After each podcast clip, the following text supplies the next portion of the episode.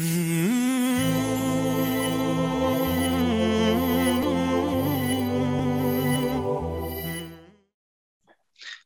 alaikum wa rahmatullahi wa barakatuh. Welcome to another episode of the Islam Through the Ages podcast. We're joined today by Dr. Fozia Bora, who is an associate professor of Islamic history at the University of Leeds. She has a master's in classical and medieval Islamic history and a doctorate in medieval Islamic history, in particular the Mamluk period. She is a recurring guest, and we hope to be a long term recurring guest for the Islam Through the Ages podcast. She has lectured at various institutes in the UK in the past, including uh, Markfield Institute of Higher Education, and now University of Leeds, where she is currently based. Um, Assalamu alaikum, Dr. Bora. Thank you so much for joining us today. Wa alaikum salam wa rahmatullah. It's a pleasure to see you again, Um, so today's topic is a very interesting one, and it's kind of a, it's almost an introductory, but a bird's eye view of everything we're going to be talking about in the Islam Through the Ages uh, podcast. Mm-hmm. Um, and in particular, we called it the periodization um, uh, topic. So, in terms of periodization, what uh, what would you explain about the periodization or um, the timeline, etc., of Islam of Islamic history? Where do you define it from and to, and why is it particularly important? So, periodization is something we do to make sense of history. Um, given that there's a kind of a, a long sweep of time that we kind of keep in consideration when we think about the Islamic past. We need some way to chop time up and to uh, kind of carve it up in ways that make it manageable. And periodization is something that's become, well, has been for some time a topic of discussion because how you carve up time um, makes a difference to what meaning you derive from it. And for Muslims, uh, at least for you know, in kind of our dominant mainstream kind of Sunni model, you have a very distinctive kind of uh, profile. You have the life of the Prophet, peace be upon him, and then you have the Khilafah, the beginnings of the Khilafah, or the, the kind of um, uh, the successes of the Prophet, if you like.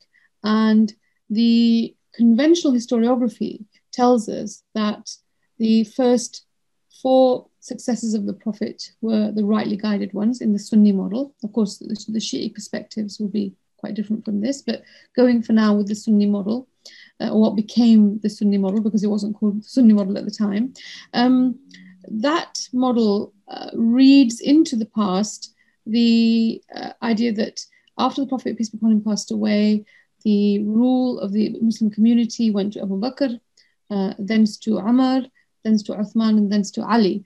Uh, now, the handovers were not straightforward. The handovers took different shapes and forms, uh, and there were different levels of um, consensus or lack of consensus with, with some of these handovers of power. Nevertheless, the kind of projection that we see uh, from you know later periods onto that early history was that these four caliphs were the rightly guided caliphs, and then you have also a number of stories around the life of the Prophet peace be upon him, his seerah, and lives of the companions, and that forms the backbone of our understanding of early Islamic history. Um, the, the life of the uh, Meccan community before Islam, uh, and then the life of the Prophet himself, peace be upon him, um, his interactions with people around him, his marriage to Khadija anha, and um, the revelations and so forth. I mean, many many of your listeners will be completely familiar with, with the outlines of that story. But then what happens after the, this rightly guided caliphate? Then you have a series of dynasties. And conventionally, we've looked back on the Islamic past through the prism of these dynasties, the Umayyad period, the Abbasid period. And then when the Abbasid state became, you know, uh, very large and um, in some ways unmanageable, uh, then we had the successor states. So really, that's a very, very uh, well understood kind of proposition that that's how you understand Islamic history. But that periodization, um, so chopping history up into periods of time, uh, can be questioned because it does uh, make our understanding of the past quite rigid. It only allows us to ask certain kinds of questions. Uh, and as a result of that, many Muslims are uh, left with a history which is told in quite bold outlines, but the deeper questions how did society function? What were the experiences of ordinary people who were not powerful? What were the experience of enslaved people or women? You know, those questions are often left out. And we now see, you know, uh, historical scholarship uh, delving into these topics, but we as Muslims are not often empowered to understand those things very well, partly because of our very rigid periodization, which some would say is very Eurocentric anyway, the idea of periodization. So, a number of intersecting issues there how we chop up the past, the conventional view, what does that give us, what does it not give us, and what we can do differently going forwards. So, in terms of so periodization is essentially how you uh, divide it up and how you chop up history into it. Now, I appreciate this isn't very clean, but also what impact does it have on the contextualization of history? So, are we looking at it as these are the periods of Islamic history, and then these are the periods of, for example, modern Western history, and how we compare them to mm-hmm. each other? Um, yeah. And, and how valuable is it to be able to place Islamic history in context of mm. everything that was happening around it? I think that's very, very important to be able to talk to, to speak kind of coherently about the interactions of early Muslim communities with communities outside them. And it's further complicated by the fact that the earliest Muslim historians in, in, in, in the earliest sources use different kinds of ways of reckoning time. They would use multiple calendars, you know, the Zoroastrian calendar, they would use biblical calendars, they would use um, references to um, kings and monarchs and dynasties, you know, before Islam or uh, you know, kind of in dynasties next to the Islamic world, um, sort of in some ways rival dynasties. And they would use those calendars and their ways of timekeeping freely and inter- intersperse them with the Hijri calendar. Uh, you see that even quite late on in the medieval period in, in, the Persian historiography of Rashid ad-Din in the Mongol, you know, Mongol period, so the 1200s and onwards. So the, the ways in which Muslims reckon time has always varied. Um, the question about um, what does that periodization bring us? It brings us some clarity. So it allows us to look at the past uh, without it being a, uh, without it being a complete mass of time. So we have some sense that a period ended, another period began. Um, this, I think, has really shaped our consciousness of the past. So we have quite strong views or strongly held beliefs around the fact that the death of Sayyidina Ali uh, was a turning point. After that came kingship the Khulafa al-Rashidun ended, then we had monarchy. And that was, you know, kind of a, a, more worldly form of leadership. So I think in terms of contextualization, we do need to be able to compare with what's happening outside the Islamic world. Uh, we also need to put Islamic periodization, the Hijri calendar, the idea of Islamic centuries, the idea of Islamic dynasties um, into perspective by looking at what kinds of periodizations have been used elsewhere both then and now. Uh, so it's both a tool and a restriction. And that's what I think, I hope we can delve into a bit more today. How do we um, take value from this very conventional and normative periodization, but how do we also look beyond it to see where its limitations are? And how can we then ask other kinds of questions of, of the Islamic past? So I think one thing that I've always seen in terms of periodization is comparing Islam's golden age with the European medieval dark ages. And how accurate is that? And how, well, firstly, where did where did that kind of discussion originate? Um, but also, how has that been valuable slash not so valuable and oversimplifying in terms of how it leads to us having um, conversations around Islamic history? Right. So I think the idea that there was a, a period of immense kind of cultural learning, efflorescence, and growth in the Islamic world, uh, particularly you know um, as the Islamic Empire spread and Muslims came into contact with people from other cultures, with other written traditions and other kind of cultural traditions. I think that's a, that's a very kind of solidly based um, understanding of, of, of Islamic history. So the Golden Age, although it's a kind of a metaphor and you could say it's a cliche, it's still grounded in reality because we have a plethora of evidence that the Muslims of the time or Arab scholars of the time, they weren't all necessarily Muslim, but they were gathering um, knowledge, understanding, information from a range of different traditions in different languages. And they were extremely open to absorbing that material, incorporating it and passing it on. Uh, I mean, the Greek tradition of philosophy and thought comes to the West via Arab thinkers and translators. So there's no doubt that the Islamic world was both uh, an, uh, an arena where knowledge was absorbed and digested and reconstructed, but also it was a conduit for knowledge traveling from, from east to west. the idea of the Dark Ages in the West is a bit of a uh, another cliche which has been really questioned um, in recent decades as uh, kind of historians look more deeply into what was happening in the West in, in, in the so-called medieval period. And there was a lot more going on. Uh, but it's certainly true to say that during the period of the Crusades and in the period of the Golden Era before that, there was a lot of movement of ideas and influence from East to West. Of course, that was reversed with the period of colonialism and Western imperialism, particularly European imperialism in the in the um, Middle East, uh, and then you saw technology moving from the west to the east. You know, I'm, speaking very broadly here, uh, but certainly in the period of the Abbasids, uh, to some extent the Umayyads, but mainly the Abbasids, um, there was a massive uh, period of, of, of, real cultural learning which permeated society, particularly in the cities. I mean, it's not so much a rural phenomenon, but it certainly is an urban phenomenon. So there is a lot of truth to that idea. Okay, I, th- I think we'll we'll probably go into a breakdown of perhaps each of the periods and how they were done. Um, but I think one thing that that comes to this is in terms of the periodization, it seems that a lot of the periodization was done in terms of this was the Rashidun Caliphate, and then came the Umayyads, and then came the Abbasids, etc. How useful has that been in terms of how it translated to events on the ground? Um, mm-hmm. Is it fair to say that this was a period and it was completely unique, and then there was another one and another one? And how has that hindered slash helped um, the development of how Muslims see their history? Mm. Those are really good questions.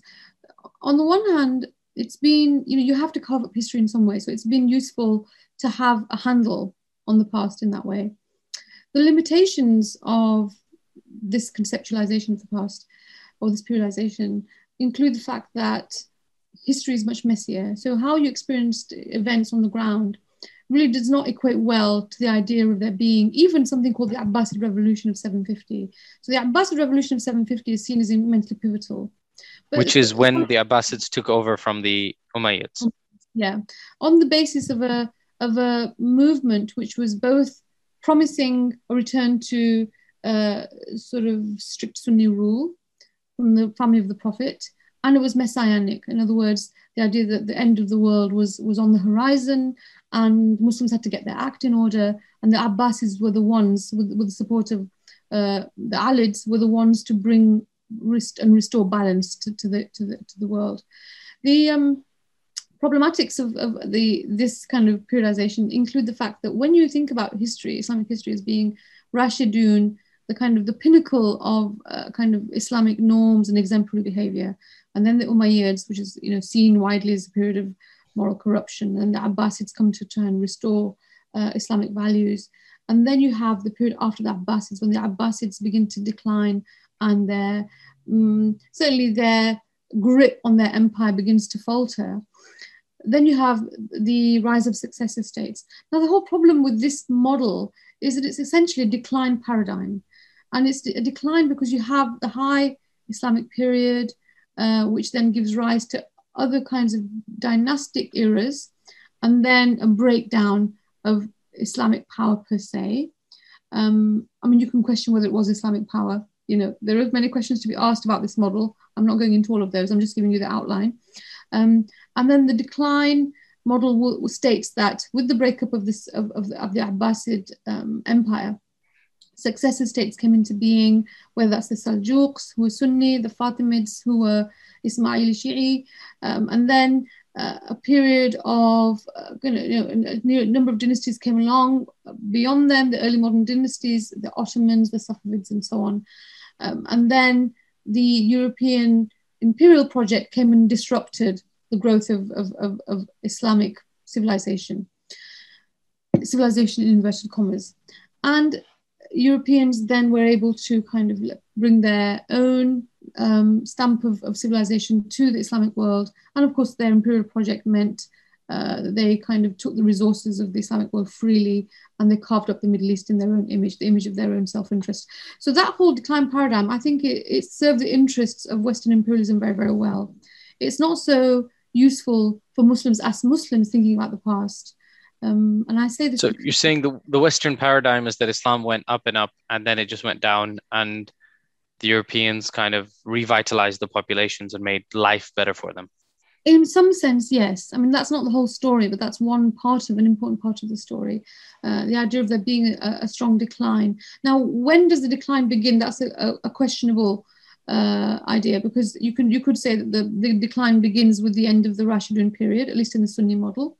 You could say the decline period begins when the Abbasids begin to lose their grip because they were the overseers of this this this cultural golden age.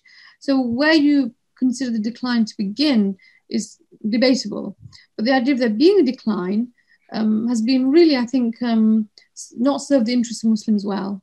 Uh, if we think of every age as having its challenges, every era, every every Muslim life being a journey, uh, a kind of a, a moral and ethical uh, struggle in some ways, then the idea of these broad brush strokes of there being a decline, I find to be uh, quite problematic. You know, there is so much more nuance to the story than this, and for an ordinary person, whether from the middle classes or from you know the lower classes or living in cities or living in the countryside.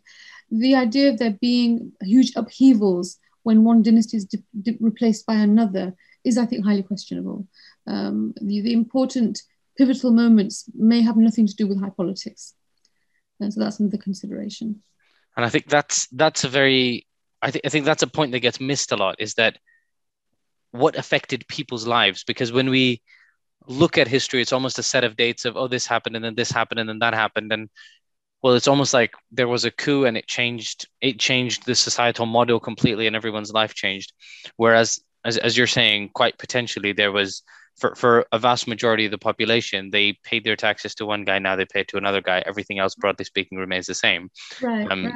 yeah yeah. There, there could be changes. I mean some some particular governments would have particular kinds of policies that would affect for example religious minorities um, or they might have a more, let's say, um, inclusive attitude to people of different denominational backgrounds, whether Muslim or not Muslim, non-Muslim. Um, so there could certainly be uh, changes that came with a change of government or a change of ruler or a change of kind of regime, if you like.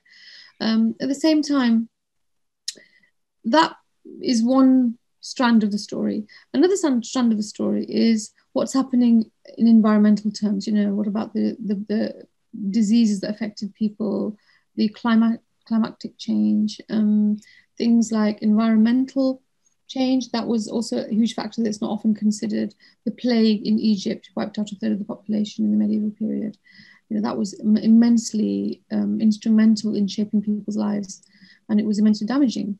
But we don't see uh, enough engagement with those environmental factors. We're seeing I mean, that's changing a little bit now as environmental humanities become more center stage not just within academia, but also in, in kind of popular understanding that it's not always politics that drives the quality of your life or the decisions that you make. Um, so yeah, that's a very good point. Um, how ordinary people experienced life doesn't always map onto these uh, political pivots. There were often many other pivots that would be more instrumental in shaping how people lived and, and worked and interacted with each other. And in fact, that would be wider than just Islamic. Actually, the same things um, you know, for example, a plague that affects Egypt will also go to any country that it trades with. So right. that's where we see kind of an interlink between um, any history that you're reading, Western history, or uh, whether that be Western European history, Eastern European history, or any other. Absolutely, absolutely. And you, we have a number of um, uh, Muslim and Arab and Middle Eastern scholars, academics who've really questioned the periodization, uh, you know, and including non-Muslim scholars have done the same, uh, with quite interesting results. For example, uh, Abdullah al-Arawi, a Moroccan thinker and historian, he's talked about the fact that um, historiography and the, the, the kind of patterning of the past through periodization uh, it doesn't serve anyone's purposes to be too rigid about it. And really, it's a cultural project. So how you chop up the past is a cultural kind of uh, uh, has a cultural flavor to it, and it's culturally determined. Uh, and other scholars have said the same thing, Aziz al Azmeh and others, and they've proposed different ways of doing it. So Aziz al Azmeh suggests that you could use a, a framework like late, late, antiquity. So, in other words, the period that was influenced by the Greeks and Hellenism and so on, uh, and other cultures around, and see what uh, Islam brought to that world and kind of judge it by that framework. Um, I mean, that would be you know one way of doing it and another way is to look at the history of, of materiality of of um, material culture and uh, of the environment and where does islamic history fit into that and in, in, in, in those perspectives islamic history is part of a larger timeline. But on the other hand you have Khalid Blankenship who says but you could also say well i'm going to make muslim history the quranic worldview of monotheism my framework. And within that you'll see material history environmental history social history uh, as, as examinable topics. There are, there are different ways of doing it. But uh, you know, a range of scholars have really questioned whether the, the conventional periodization has served the interests both of you know people of the Middle East, particularly Muslims, and other minorities as well, uh, and what other alternatives could we use? Uh, so it's an ongoing debate. There hasn't as yet been a systematic critique of this idea of early uh, Islamic history, medieval, and then modern which we all kind of live and work with. Um, but it's it's highly highly questionable. Absolutely. Yeah, and I think you mentioned that you have a problem with just the world medieval word medieval itself. Absolutely, yeah, yeah. It's a very Eurocentric word. All of these terminologies are, are fairly Eurocentric. They've been um, embedded, embedded in our school system, embedded in popular culture, and embedded in academia to some extent. Uh, academia is where you see it questioned more and more now, but that hasn't really trickled through to the school system, at least in the UK. You still see um, modules and programs which talk about medieval history versus um, uh, classical history versus, you know, modern history, early modern, postmodern, etc. That terminology is still very, very strong and persists. Okay. Um, now, I think going back to how did Islamic historians do this? So I'm going to come to some modern historians as well, um, and how the view of history has changed, even by Muslim historians and how they view it. But mm-hmm. I think one of the earliest historians we have is At-Tabari, mm-hmm. and then moving on to, for example, Ibn Khaldun. How did how did that evolution occur, and how did Muslim historians of the past mm. view history, and how did they categorize it, or how did they present it, even? Right. So Tabari is incredibly interested in uh, time and how to conceptualize time how to reckon with it, understand it, how to represent it, because of course his job as a as a historian, and as a writer, is to represent it to his reading public. And he has a, a discussion about time in which he is he's really reflexive. You know, he thinks about the ideas he's inherited, alternative systems for reckoning time, uh, the kind of the, the Muslim view based on the Quran and so on. And I think he paves the way quite a lot of um, self reflexive and self critical uh, delving into how you chop up time. Um, and I think that's instrumental for uh, later historians who are not just draw on Tabari and historians of his generation, but also take from him that quality of self-reflexivity. Uh, and so by the time of Ibn Khaldun, but also earlier, Rashid ad-Din, I mentioned, in the Persian tradition, um, he when he presents even the life of the Prophet, peace be upon him, he will make reference to other calendars. So he'll say, This event occurred in the year of the elephant, but also this is the same uh, year which is in the Zoroastrian calendar or some other calendar. Uh, so they invoke these other frameworks, uh, which shows that A, they were in a multicultural environment, but B, they're not wedded to one conceptualization when it comes to periodization. They understand there are different ways to conceptualize time and, and to chop it up, which I think is, you know, remarkably pluralistic of them, if one can say that, you know, and um, it shows that they uh, were very conscious that these were choices to be made. Uh, and we can see that those choices are culturally driven. Um, they're, you know, every every time uh, timeline or periodization that you kind of put into your work or that you teach to your students or that you uh, work with has a particular purpose to it. You know, whether that's uh, showing the importance of Muslim history, how Muslims lived, early Muslims, the exemplary Muslims that I talked about, or whether it's to do with acknowledging the kingship of a particular dynasty or its kind of its legitimacy, whether it's to do with um, a more practical value of chopping time into pieces that are manageable. So that's where you see often historians work with centuries. And the centuries model is very, very popular. It cuts across all of the others and is, is kind of ubiquitous. You see it everywhere.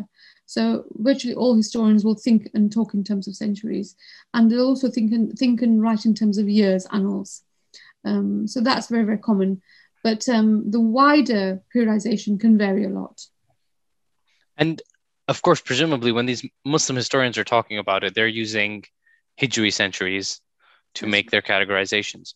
What, when, if ever, does this change occur to people starting to talk about history vis-a-vis European history and history in terms of early medieval, modern, modern, postmodern, and almost doing those comparisons with what was happening in Western Europe at the time, because that becomes the dominant historical narrative.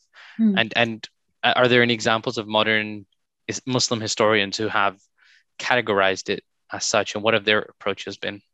Right. So I, I alluded earlier to uh, uh, Blankenship, and uh, Khalid Yahya Blankenship is he's a modern Muslim historian who also you know is an academic historian. So he's uh, written a, a, a, sort of a, a, fairly influential piece, certainly influential for Muslims, about reconceptualizing time and doing away with the kind of Western imperialist and Eurocentric model of, of, of early medieval and modern. I think that's he makes some very good arguments. Uh, you could argue that he's replacing one quite hegemonic or uh, powerful system with another, but at the same time, he, he he's aware of that, and he says that well, the value of this is that it serves the purposes of, of Muslims who use it. So we know that every periodization serves a purpose, and there's no reason why Muslims should not devise a system that speaks to their own Quranic worldview, underpinned by monotheism. There's no reason why Muslims should adopt a Eurocentric framing for the past. Um, and that's completely fine. That, that, that is, I think, an argument which works well if you're. Sorry, there's no reason why they should or they shouldn't.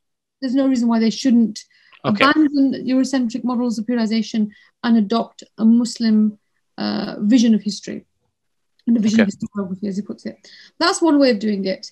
In terms of how medieval historians thought, they were much less hegemonic in some ways, and that's very interesting to, to, to note because they acknowledge the plurality of calendars.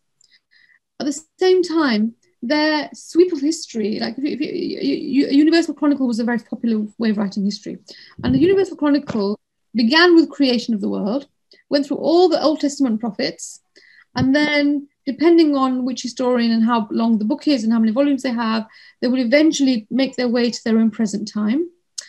Um, and in between, they would have, you know, your your Umayyads, your Abbasids, your Saljuks, etc.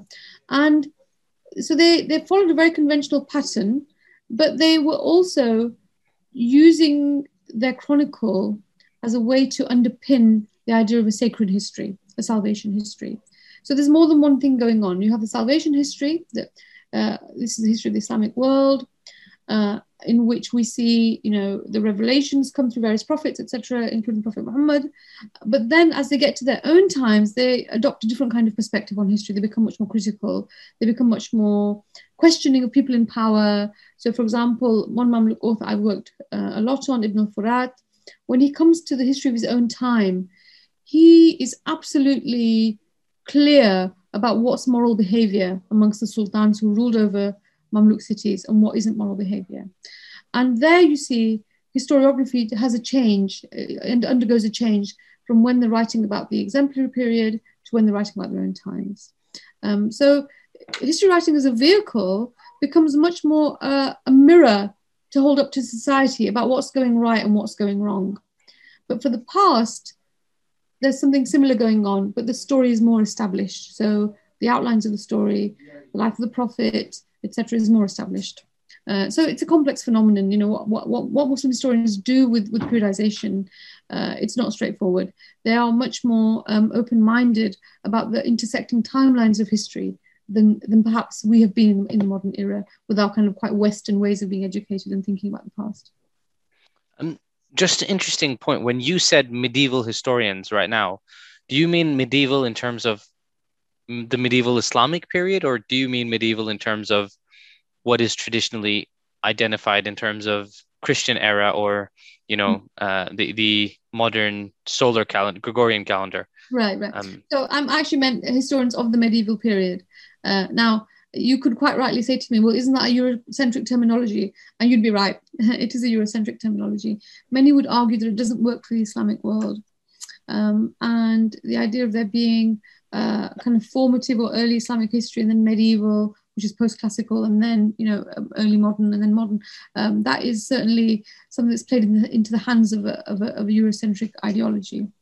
Um, it's something that uh, is quite Orientalist, and um, as I said before, plays into the uh, knowledge sort of distorting enterprise of, of, of Western colonial imperialism. Uh, so certainly there is space to critique the idea of, of the medieval. I continue to use it in, many, in, in my own teaching because there isn't really a clearly defined alternative. But when we do use that term, we question it. We say, well, look, we use this word in inverted commas because we know it's it's it's problematic. We know it's Eurocentric, and we don't take it for granted that it describes something very distinctive for the for the Islamic world. Like all of these terms, it's fuzzy, um, and it may not be appropriate in every context to use it. But we, I think, the self-critical approach to using it makes it perhaps less harmful than taking it at face value. At least I, I like to think so. You know. Mm. Um, I think now we can get to kind of the well, I, I think I, I, view this all of it as kind of a, a, preamble to the meat, which is how then do you periodize the past 14 centuries and how would you break them down in terms of where would you draw the lines of periodization? Hmm. So I would go with a system of multiple temporalities because the value of any particular periodization will only be it will, it will be good for the particular questions you're asking and it will if you want to ask certain kinds of questions and those questions lend themselves to to to perhaps a quite different periodization than the conventional one. So if you ask yourself the question, what happened in Mamluk Egypt during the plague? Then it doesn't really matter whether it was the Mamluks in power or the Ayyubids in power. What matters is what was the shape of the disease. And we will, we would, this would resonate with us because we live, we're living in a pandemic. And in some senses, the pandemic transcends the idea of a particular regime being in power or a particular government being in power. The disease has a life of its own, right? So it was the same in the medieval period. The um, uh, bubonic plague was a pandemic of its own and it had its own profile. And if you wanted to examine that, then you could really look at the history of disease, the history of um, responses to disease, the history of, of medical knowledge, the history of how people responded to the crisis that it, generated. And that would have a quite different timeline to the political dynastic model of periodization. So if I were to um, propose alternatives, it wouldn't be one alternative, it would be a series of alternatives. And each of those would lend themselves to the particular investigation you're making.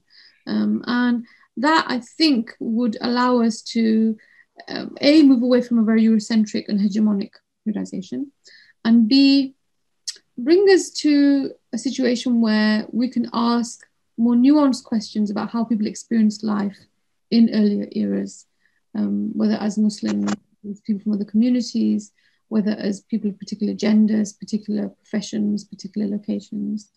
And that I think is kind of the way forward, really, for understanding Islamic past. We already have at our disposal classical works on life of the Prophet, peace be upon him, classical works on the uh, some of the key figures in, in, in, Islamic history. That work has been done and, and is there for us to use and to be inspired by and to pass on to future generations. But if you want to ask questions about people in different layers of society, different strata of society, how they experienced the world, what were their interactions, what were their hopes, fears, concerns, what shaped their lives you know, from on a day-to-day level, then I think these other approaches from the ground upwards, what we call subaltern perspectives, can be very, very helpful. And they don't really fit well with this um, kind periodization of yeah. approach. Mm-hmm. I think if we if we were to look at it as a, as a bird's eye of what actually happened in the past 14 centuries, so we've put these contexts of or these caveats of how it may not be the best approach, but now if we come to actually using it, um, well, if if for a starter, if we were to divide Islam into this, um, kind of classical then medieval, where would you draw the line, or where do most people draw the line? When does classic become medieval in terms mm-hmm. of Islamic history? Mm-hmm. So conventionally, when the Abbasids begin to lose grip on their uh, quite large empire and it begins to disintegrate and they give power to other dynastic families, that is seen as the beginning of, of, of what we call a period when mm, the kind of the centralization of, of power under the Abbasids gives way to decentralized structure and successor states come into being. And that is often seen as a period when there's a great transition. Now, and that's around 11th century Gregorian. So I would say that the Mongol invasion of 1258 was an incredibly seen as an incredibly okay. moment to 1258. That's one disruption. Uh, and then you have the Crusades as perhaps uh, less disruptive. Disruptive. Uh, certainly, the Crusades did not have the impact that the Mongol conquest had had, even though it's very, it's very it looms very large in the Western imagination. The Crusades do not have the same profile in, in the Islamic world or in the East generally um, they were seen as almost an inconvenience. They did not leave a lasting, lasting legacy the way the Mongol invasions did. So and the Crusades were much longer as well, right? So you have mm. kind of first three Crusades, and then it, it kind of just keeps going. And yes, so something like a two hundred plus year period um, yeah. of uh, you know four plus four or more kingdoms were created, Crusader kingdoms, and the, the final one fell around 1291 in Akka. And that kind of that era of the Crusades was a period when the Muslim world was a there were dynasties fighting with each other, but then they were also united against the Crusaders in many ways, and then uh, the Mamluks kind of helped to put pay to the, to the to the Crusaders. But where you draw the line, and that question you asked, you know, what where's the turning point? I think the turning point is, is, is, is not, there isn't one turning point, there are a series of different, different pivotal moments. And I think we can usually usefully question the idea of there being turning points because um, Konrad Hirschler talks about this in one of his articles on periodization, that turning points themselves, they tell a story. They also erase other stories. So I think, you know, I, I wouldn't draw the line in, in that kind of way that you have a cataclysm or a, or a, or a rupture like the Mongol invasion and then everything changes. No, rather, history is always a series of changes and transformations. And if you stop trying to find those pivotal moments, you might stop kind of being too too short-sighted about what, what what's really influential on people's lives. Um, the, when the Mongols came, they were disruptive. They did have a policy of um, disrupting institutions. Some would some would characterize it as as, as um, destruction and so on. And you can't deny that the sources talk about this. So it was keenly felt that this was a new kind of enemy that was much more ruthless than what the uh, Muslim armies had been used to being confronted with before in, in many ways. At the same time, the Mongols acculturated to Islam, they converted to Islam over the, the um, uh, generations. They became, in some ways, more Muslim than the Muslims, the, the, the, the Muslims who had, they had conquered. They made a huge program of, of uh, education. They tried to prove their credentials by sponsoring learning and institutions and so forth. Uh, they repented of the sins of their forefathers. You know, they said that we want to make good on the destruction that happened, um, uh, you know, through our, our, conquest of these areas. Um, and so, if you look take the longer view, every disruption is a transformation and transformation never stops happening. So i don't think i would draw a line. I think it would depend on the investigation i was making and then i would chart my the, the, the progress of history based on that. Um, so i think smaller pivotal moments based on uh, people's experiences if you can you know derive that from the sources we have that's always an issue. Do we have the sources to tell the story from the ground upwards? And that's not always uh, it's not always possible to do that in a very coherent way. But where you can tell the story of, of people's experience of, of transformation, I think that's a more compelling story. Uh, the other kinds of story, the top downwards history, we already have that. And we can use it and, and take from it as, as we wish to. Um, and when we when we come to kind of a key events timeline of the 14th centuries, we almost always tend to focus it in a top down sort of approach right? In terms of oh this happened and then there was this invasion and you know 750 was the overthrow by the abbasids and then the fall of the yeah. abbasids and the rise of the seljuk sultanates and then yeah. etc etc there's a good reason for that which is uh, sources. You know what sources do we have for the past? We have written sources, which are written by elites. You have to be an elite person to have access to a high education, to access the places when, where knowledge is transmitted. You also have to have resources to produce and publish your work or to share it with others. Um, and so that's an elite activity. Um, a lot of historians were working for political rulers, or you know, many of them were ulama were independent. They didn't work for political rulers; they were critical of political rulers, but nevertheless, they were in elite spaces. They were in urban spaces. And then you have monumental architecture, which also, you know, is, is a, a register of history. Uh, that again is very top downwards. Then you have things like coins. Uh, so all of these forms of historiography or narrating history or memorializing the past, they tend to be top downwards. You do have collections of legal documents or uh, documents produced by religious communities, for example, the Cairo Geniza, which is a, um, a collection of discarded papers from mainly Jewish communities in medieval Cairo, which tells the story of ordinary people more. But they're literate people, they're people mostly in the cities, you know, business partners, letters to each other, families. There is some material on people in the lower classes, but it's that resource is unusual. There are there's much more of the top downwards history than there is of the of the bottom upwards history. So we do have an issue of sources, source material. Um, nevertheless, I think the bent now is to look at those sources in more depth and more detail. What does the documentary record, record tell us that monumental architecture or chronicles don't tell us? Uh, so we're in an interesting moment of trying to bring these different kinds of sources together to see what they tell us between them. Um, how do you think that will translate, or how do you think us as a moment will be represented by history slash historiographers or how will history remember this moment because in terms of content it seems like we're producing a lot more right. um, in terms of maybe quality or reach of that content or what mm. becomes the relied upon content for future for the future um, and i guess the, the question i'm asking you is how do you as a histor- historiographer mm. think the future will talk about us what yeah. period would we fall under Right. So I think we're in a quite exciting moment, but it's not very new.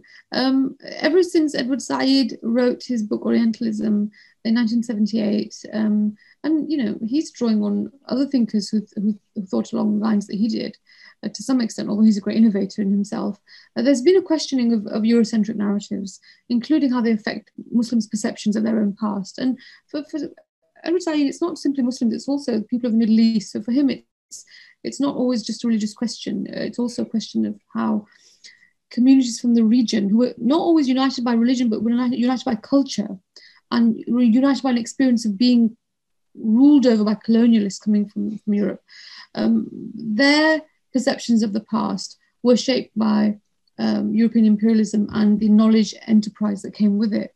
Uh, so the work of undoing that knowledge making, you know, in the in the um, in the image of the West, serving Western interests. That's being slowly has has been slowly undone over the generations. I think at this moment in time, what's exciting is that we're seeing communities of scholars, and again, Muslim background, non-Muslim background, they kind of generally tend to come together on this. Um, looking at where the documentary records, so legal documents, Geniza documents, Geniza papers, because they're not all documents, um, coins, architecture, archaeology, historiography in the form of you know biographical dictionaries written by ulama, um, literature, you know, poems, stories, etc., and then history proper, as we uh, you know that's a kind of funny way of putting it, but you know, kind of historiography, chronicles, um, biographies. What did they tell us between them? And because there's more interdisciplinary work now, between scholars and, and, and uh, within institutions and across institutions, we're getting more of a broader picture. And I think it's important for Muslims to tap into that where possible to benefit from these, these kind of quite nuanced insights into how people lived, particularly the question of how pluralistic were uh, the, societies of the past, where we would rub shoulders with people of other faiths or other denominations within your own faith. Um, intermarriage was not particularly common, but people's business partnerships, their friendships, their capacity to learn from each other and to live alongside each other in fruitful interactions is much more widespread than we realize. You know, we hold up Spain as an example of, of, of, of a, uh, a place where in the Islamic past there were times when Muslim Jews and Christians did get along, not just got along, but they produced great works together. And it's become almost a kind of a, a kind of metaphor or a symbol, which you know some have criticized as being too oversimplifying. But nevertheless, that's held up as an example. But that phenomenon of people living together, finding ways to relate to each other, to um, co-create whether knowledge or business or you know kind of communities is so widespread in the, in the, in the pre-modern middle east uh, and i think that's a story that really need, we that's a, a, set of stories that we really need in our day and time because we live in such fractured societies. And western imperialism has really disrupted those types of interconfessional or interdenominational relationships where people it was understood that your neighbors might have a different religion to you prayed in a different kind of institution to you and that was not a problem a problem you know in any way. Um, i mean some caliphs were known for their hard line on religious minorities and others were supportive so from, the top downwards it's a complex picture from the point of view of how ordinary people lived it's much less fractured um, i'm not saying intersectarian violence didn't occur but sectarianism as many historians and thinkers now will tell you is much more modern than it is medieval. Yeah, and that's very, keep in mind. Yeah. That's a very interesting point, one that we can probably explore further. Um, but to bring a conclusion to our discussion on periodization, I think no discussion on periodization is complete without the quoting of the Nu'man ibn Bashir hadith on, you know, there's going to, the Prophet said there's going to be four um, broad uh, period. So there's going to be a period of prophethood for as long as Allah wants. And then um, then there's going to be Khilafah ala Minhaj Nubuwa, which is caliphate on the practice or the paradigms that were set by the Prophet. ﷺ. And then that's going to finish. And then there's going to be um, uh, kind of sultanates and power and people kind of taking from each other or small small groups. Uh, mm. Sorry, first there's going to be benevolent kingdoms, and then there's going to be kind of destructive kingdoms that are um, mm-hmm. that are more tyrannical and take from each other, and then we're going to go back to Khilaf ala Minhaj Nubuwa, which is righteous mm-hmm. caliphate on the paradigms that were set by the Prophet. Mm-hmm. Um, and what, wh- where do we fit that? Because I think there have been various contextualizations, and it always comes down to yes, we're like you know ten years away from the Khilafah, because look, everything has happened already. Um, but but where where do where does that kind of fit in? And and in terms of this there's modern scholars who have done um, this sort of periodization. Um, mm. I think in our offline conversations we mentioned um, one particular one Maulana Maududi uh, mm. from the Indian subcontinent who used it as well. Right yeah. These these types of I mean this particular characterization of the past I think it's you know it, it belongs to a particular time and place. So the, the, the kinds of people Maulana Maududi was speaking to may well have needed a handle on the past which made sense of their own complex and troubling present. And from that perspective, I have no issue with it. You know, it has its place, it has its role to play. And certainly for people at large, you do need these handles on the past. You need, do need a way in to help you make sense of what can otherwise seem a completely undifferentiated you know lists of rulers and so on. How do you what's the qualitative criteria by which you judge, judge them? Um, and so that kind of paradigm that, that that you've just quoted certainly you know will bring some comfort and some help to, to, to communities and it would have done at the time. I would say that we live in a much more complex information age. We receive information from all kinds of sources competing uh, types of information which compete actually for our attention um, and our engagement. So I would say that we need to keep the, the kind of perspective you described, keep it in its context. When we need an exemplary view of history, where we need a religious perspective, the salvation history that I talked about earlier, where we need an understanding that this is the dunya and then we have the akhirah and what is, you know, what is the nature of the dunyawi world and how are we moving towards the akhirah. That is a perspective which for the religious Muslim is important, but that will have its own sources that it draws on. And those sources are the Quran itself, the hadith, the commentaries of the ulama over, over the centuries. And it's absolutely valuable. I would say that what Muslims also need is an understanding of how that fits in with the kind of social history I've talked about. And it's not an either or. It's not a zero sum game. If you want your history to be religious in flavor, um, if you want the Quranic monotheism to be the center of the religious historical paradigm, the way that Blankenship suggests it can and should be, and that's a valuable way of doing it, I have no argument with that. That's absolutely fine. At the same time, there's so much rich scholarship out there which fleshes out how people lived. And I think if those stories interest you, then we now have many more resources we can draw on. And I would say that there's no reason why we should limit ourselves to one way of doing history or another. Uh, we have we are gifted with complex minds, uh, very lively curiosity, and when we think about ourselves as you know, I'm, I'm assuming that your listeners are Western Muslims for the most part, Anglophone Muslims. Um, we don't want to be in a situation where we receive all of our understanding of the Islamic past via completely secular models. So Muslims need to engage with historiography in all its forms and formats. And I think therein lies the way forward, really. I think that's a that's a very conclusive message to kind of close on is that Muslims need to engage with history more um, mm. through all of its sources, through all the uh, mechanisms that we have. Um, I'd like to thank you very much for taking the time out. I think that was very interesting and put everything in kind of a context. I think in my head, I'm kind of trying to develop a timeline, but as I said, everything that comes into that timeline of what mm-hmm. happened in Islamic history, it tends to focus on that top down approach. And mm-hmm. it's kind of changing that mindset to think a little bit more laterally and more of you know a cloud of how did how did things actually phase it wasn't black and white it was um, a slow phasing of different environmental factors and technologies and diseases, etc. Um, so really appreciate your time, and I hope that our listeners um, will find this enriching as well, um, and they can reach out to us for further conversations. Um, we hope to hope to, of course, have you back um, for further conversations and to shed light on some other topics. so thank you very much for that. Um, and I will sign off here on behalf of the Islam Through the Ages podcast. Assalamu alaikum wa rahmatullahi wa barakatuh. Thank you very much. Wa alaikum